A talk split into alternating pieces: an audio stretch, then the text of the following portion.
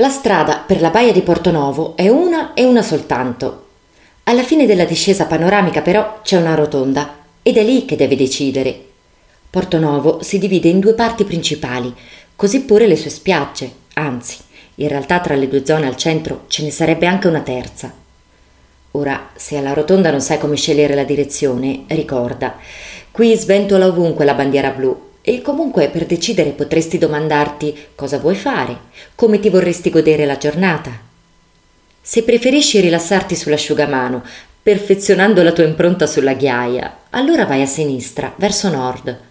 Lì raggiungi l'insenatura più grande e arrivi pure al molo. L'arenile è composto da sassi piccoli e dopo qualche stabilimento hai tratti di spiaggia libera.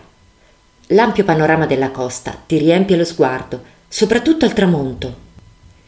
Dopo una nuotata, se ti vuoi riempire anche lo stomaco, da questo lato della baia puoi sederti ai tavoli di ristoranti che offrono ricette locali in un clima familiare. Se invece preferisci una spiaggia dall'aspetto un po' più selvaggio o più meditativo, alla famosa rotonda vai a destra.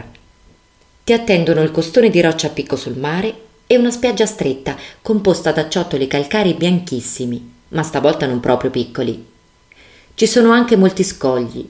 Ho visto addirittura una coppia che piantava l'ombrellone tra quegli scogli, pur di non rinunciare al proprio angolo di paradiso ad un'immersione totale nella natura. Gira poi lo sguardo a destra, in fondo, dove oltre non può andare. Dall'acqua spunta la roccia più grande, proprio davanti al profilo del monte. È la Vela che dà il nome alla spiaggia.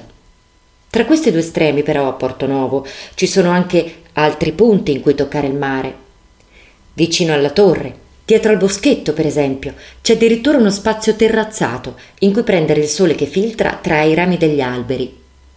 E se vuoi godere stavolta di una cena romantica, molto elegante, più riservata, è da queste parti che devi venire.